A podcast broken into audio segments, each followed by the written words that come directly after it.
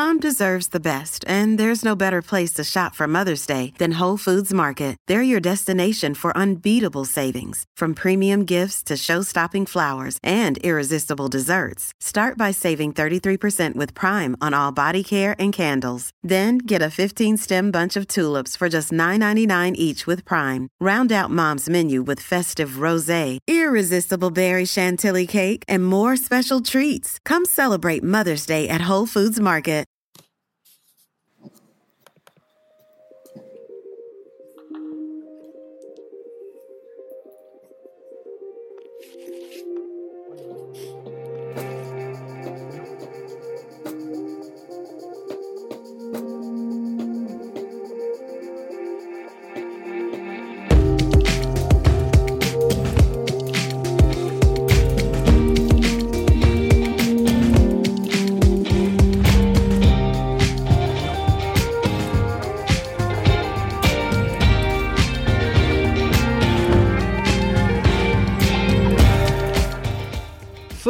Is a man's game, isn't it?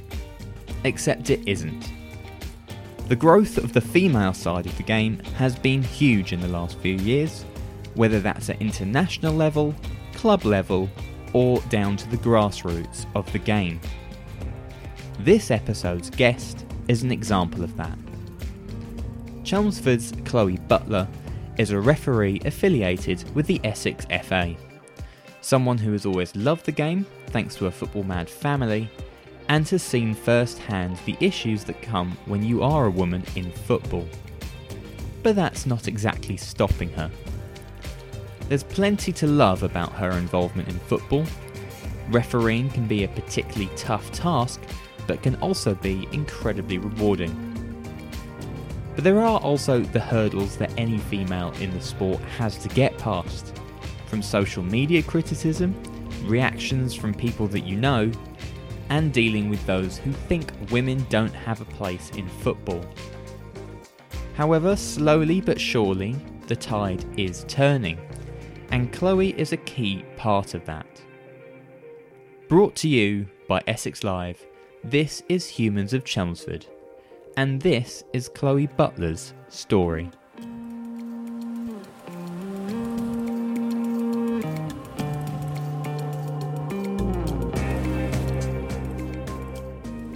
Football has traditionally been seen as a man's world. Even now, with women's football on the rise, there are still some who believe the female game shouldn't be getting the coverage it deserves. For anyone following women's teams on Twitter, we all know just how frequently remarks like get back in the kitchen are posted. So for Chloe, has she ever felt like she was intruding in the men's game?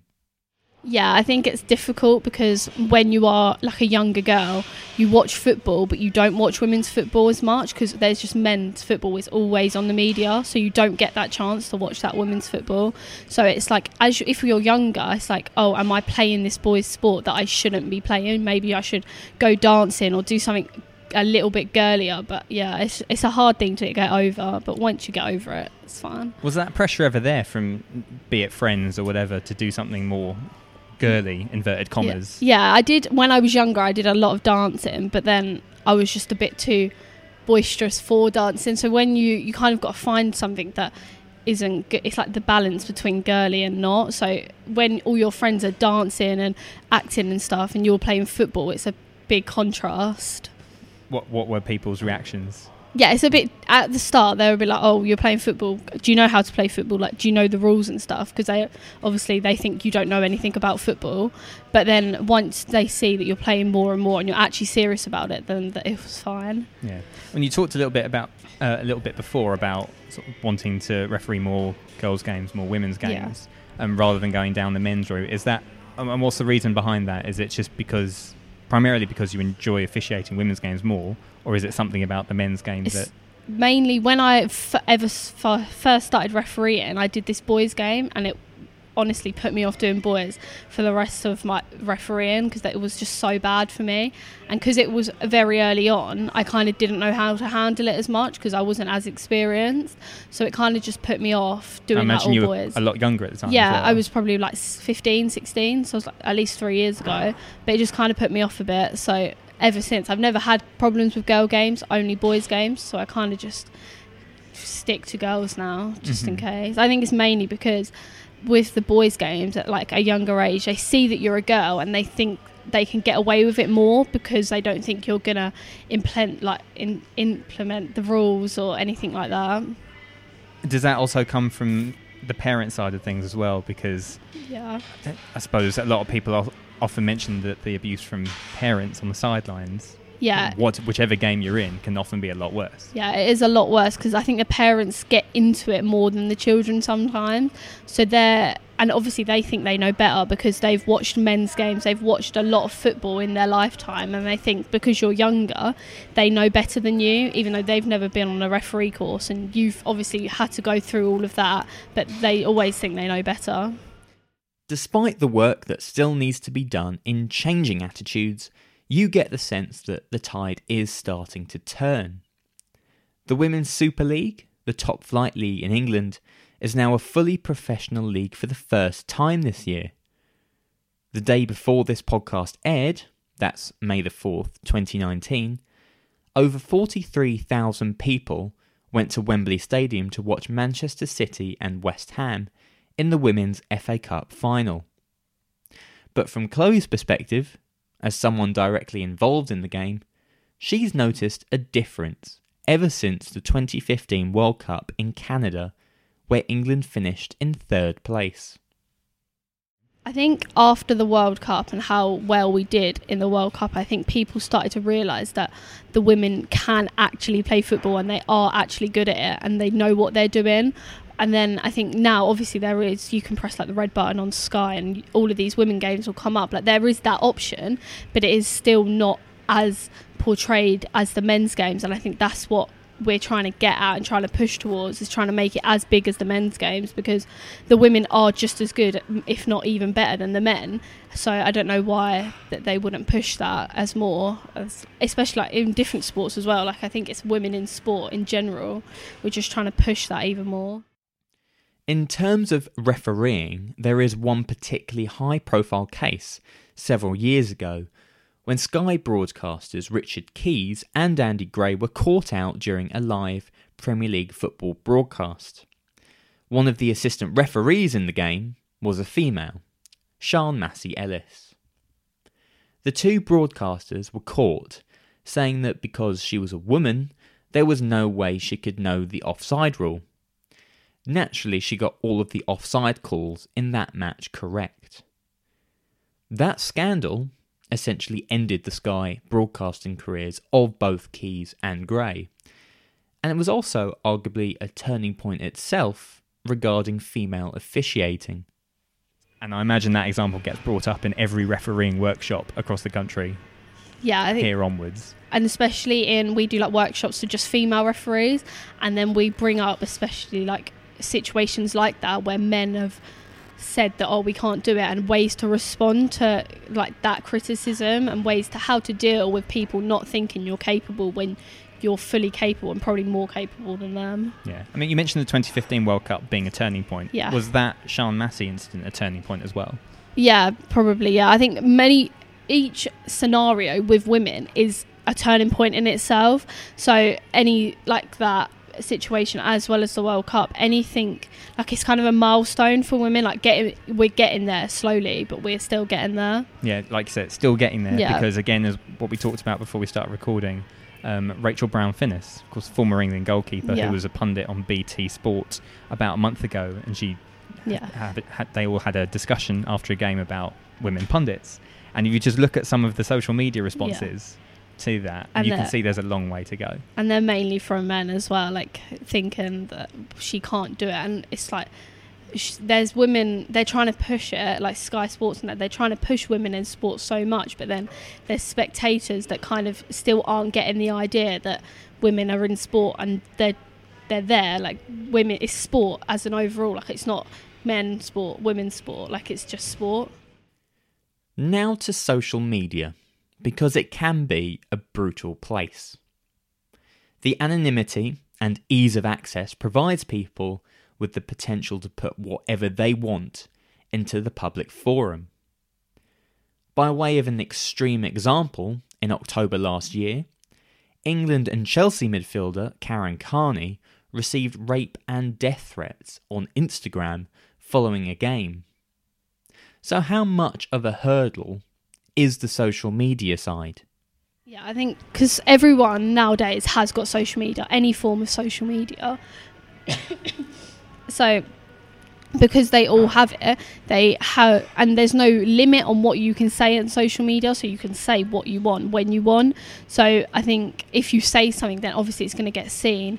And the more and more people see your opinions people start to think oh i'm going to have that opinion too. So it's kind of like a domino effect that you have this opinion then someone else have this opinion. So it's kind of just getting over the fact that everyone's going to have this opinion trying to change people's opinions on women in sport I often consider it as well, not just opinions, but quote unquote banter. Yeah. A lot of the time, where people say it for a joke and don't actually think of the ramifications behind what they're saying. Yeah. Is there is there an element of that as well? Yeah, When I you thi- take in the anonymity side. Yeah, I think they think it's funny, but uh, underlying they actually believe it, and it's like a f- true fact to them. Even though they're trying to portray it in a funny way, but sometimes it's just not banter, like it's not funny at all. So it just gets a bit annoying. This summer, we have the 2019 Women's World Cup, with every game set to be broadcast on our screens. Following England's success four years ago, the Lionesses are tipped to do well, and Scotland will also be making their first appearance at the tournament. Can this be another turning point for the growth of the game? I think after the 2015 World Cup, this World Cup is going to be a lot more broadcasted for people to see because obviously it has got more popular. So I think now that it is more popular, people are going to be able to see like the game and what women can bring to football. So yeah, because it is, and it's going to be on the media a lot more, such as and social media, TV, because it's going to be out there. I think pe- more people will watch it more, so it will just bring more supporters for women's fo- football.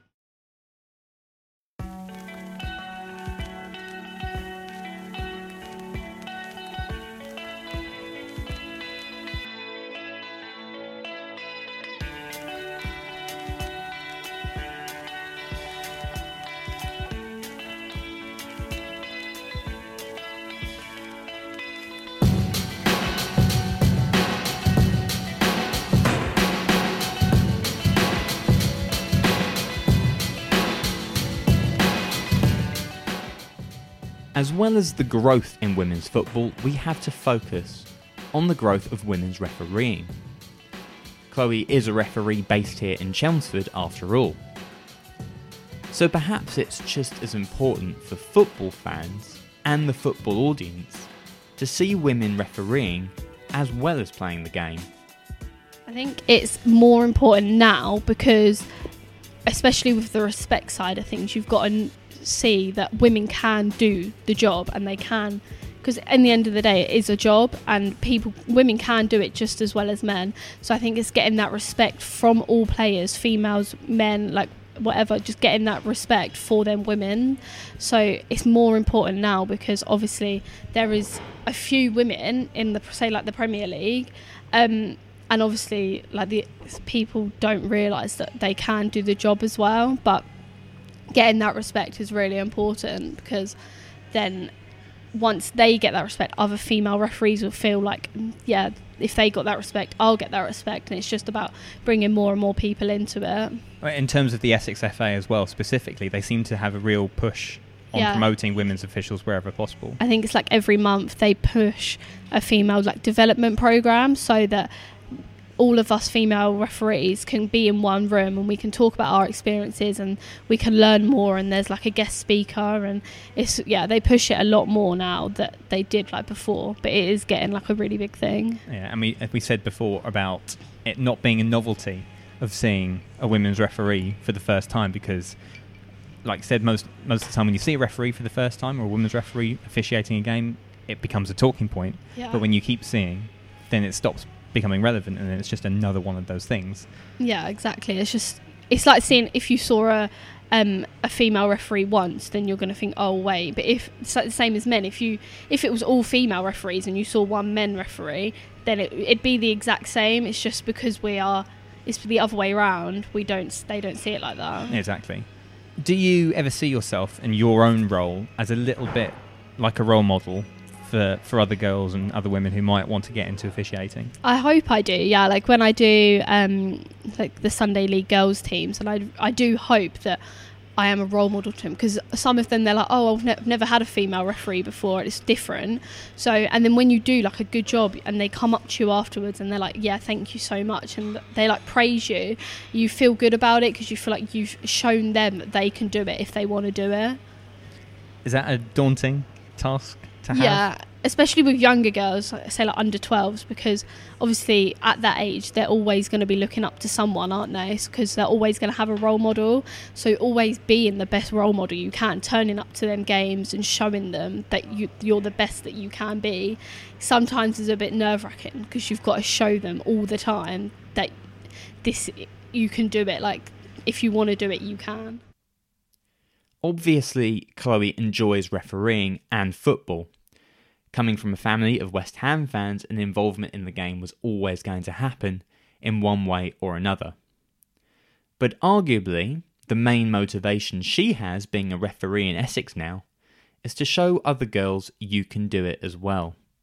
Obviously, I enjoy it, but every week when you do a girls' game, it's different because obviously you see different people every day. So you've kind of got to push to them because obviously you see everyone differently and they will see you in a different role. So if I'm p- trying to push to these girls that like you can do it if you if you want to ref or you don't want to ref, if you want to play for England or like you've got to push to them that it is possible and if they want to dream it, like dream big and they can do it if they want to. Refereeing isn't easy either. As well as knowing the rule book inside out, you also have to be able to manage the game and manage the players. When players get heated, that can be a very difficult task. Some things are certainly much easier to learn than others. So I think learning the fact that you have to bite your tongue in front of players and you can't just fly off the handle even though you want to like shout in their face when they're shouting at your face. You can't do that and you have to stay professional at all times and it's kind of just making sure that you're implying the laws consistently and you're not changing it each game and you have to make sure that you're always consistent. And so it's difficult because when people are shouting at you and players are and parents are shouting at you, you get really stressed but you've got to just find a coping mechanism to just try and block it out. What is your coping mechanism? I think it's just counting to 10, breathing slowly, shut your eyes for a bit, and then just carry on. And maybe half time, just sit down, have a little breather. But other than that, you just have to get up and kind of just forget about it.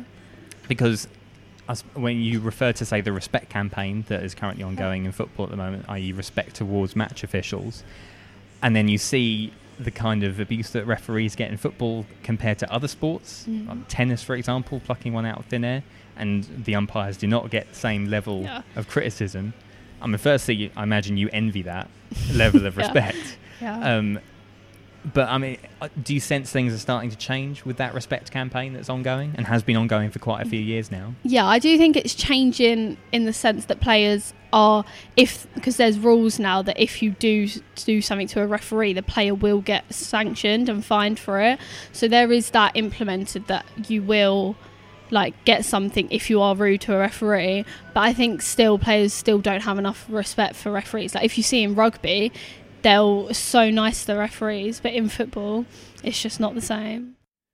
So, if Chloe could make any big changes to help women in refereeing, what would they be? I think for me it would be get it like the promotion stage, getting more women through the promotion stage and helping them more because men they get a lot of mentors from like not just the Essex FA but from wherever they're from they get mentored. And I think trying to push to women that the women like to give them mentors just as much helping them with their fitness helping them go up through the promotion stage. Because then when you see more women go up through the promotion stage that's when you'll see more women in the um like the premier league or for ex- existence. So it's pushing them through and giving them that support that they need Exactly. I, I suppose is that maybe the hurdle for a lot of people, and then what Yeah. turns them off in the first place if they don't think that they've got that teacher there Yeah. constantly giving them feedback. it's just you need someone there for support. So like if you've had a bad game, you you can need someone to talk to to say like it's all right, your decisions were right because you it's kind of you second guess yourself because you've got all these parents shouting at you and all these players, but you know you've done the right like the right choice but you kind of just need someone as an extra support to help you and go through like what you've done right just to help you because obviously it gets a lot every sunday yeah Yeah, I imagine the second guessing aspect of it when you're Yeah. going through it week after week after week can Yeah. be probably one of the major turn-offs and what maybe leads to a lot of dropouts Yeah. from the refereeing uh, cycle in the first place. How how do you now combat second guessing yourself? I think I you have to. We learnt this thing in refereeing that you just park it. So you, whatever you think you done wrong, maybe you blew the whistle when it shouldn't have been like a foul. You park that in the back of your mind and you just carry on with the game. Like you can't dwell on one little thing because in refereeing and refereeing a game, things happen all the time. So you can't dwell on that one thing because then it will just affect your next decision. So you kind of just have to leave it. Does that often help you with stuff, say in your personal life as well, when whatever might be going on and you can just park it? Yeah, I think you, because if you've got that coping mechanism in refereeing, you take it with you in your personal life. So, say you've got like schoolwork that's really stressing you out, you kind of just got to let it push to the back of your mind until it's really like you need to think about it because dwelling on things in life, it's really not good for you. Like you'll stress out so much more than you need to, and it will just affect you more. Like with mental health, like a big push for mental health nowadays, it it will affect you so much more than it needs to.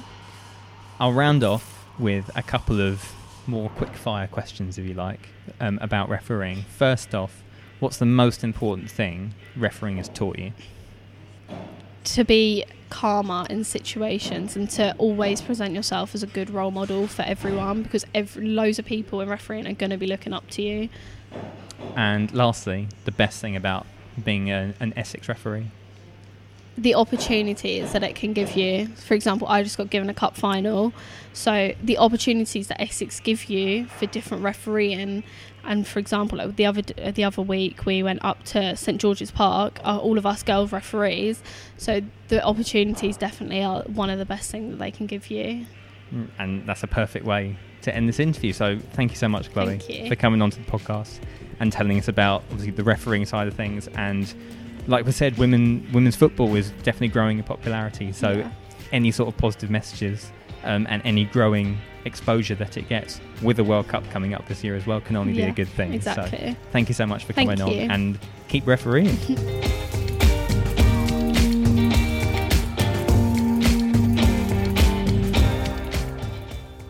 big thank you to Chloe for coming on and being a guest on this episode of Humans of Chelmsford. That is the end of Series 2 of the podcast, so there are more thank yous in order for all of our guests on this series, as well as to the people who helped set up these interviews. If you have missed any episode, they are all available on the Essex Live website, as well as Apple Podcasts, Spotify, Acast, Stitcher, or wherever you get your audio on demand. Do follow the podcast on social media. We are on Facebook and Twitter. And if you feel you have a story that needs to be told, do get in touch. Humans of Chelmsford will return for Series 3 at a later date. Keep an eye on social media for news and updates. But until then, thank you to everyone who has tuned in and has listened. Spread the word, and we will be back very soon.